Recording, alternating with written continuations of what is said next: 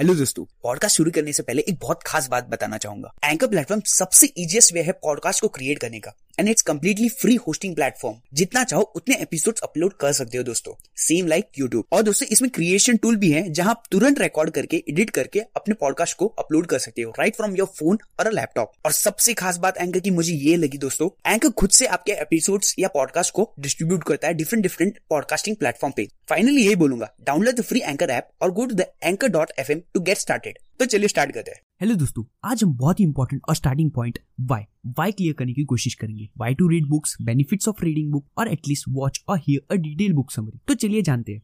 एक बुक किसी भी खजाने की तरह होती है, जिसमें किसी सक्सेसफुल इंसान ने अपने आइडियाज़ एडवाइजेस और सबसे बड़ी चीज़ अपने एक्सपीरियंसेस शेयर किए होते हैं।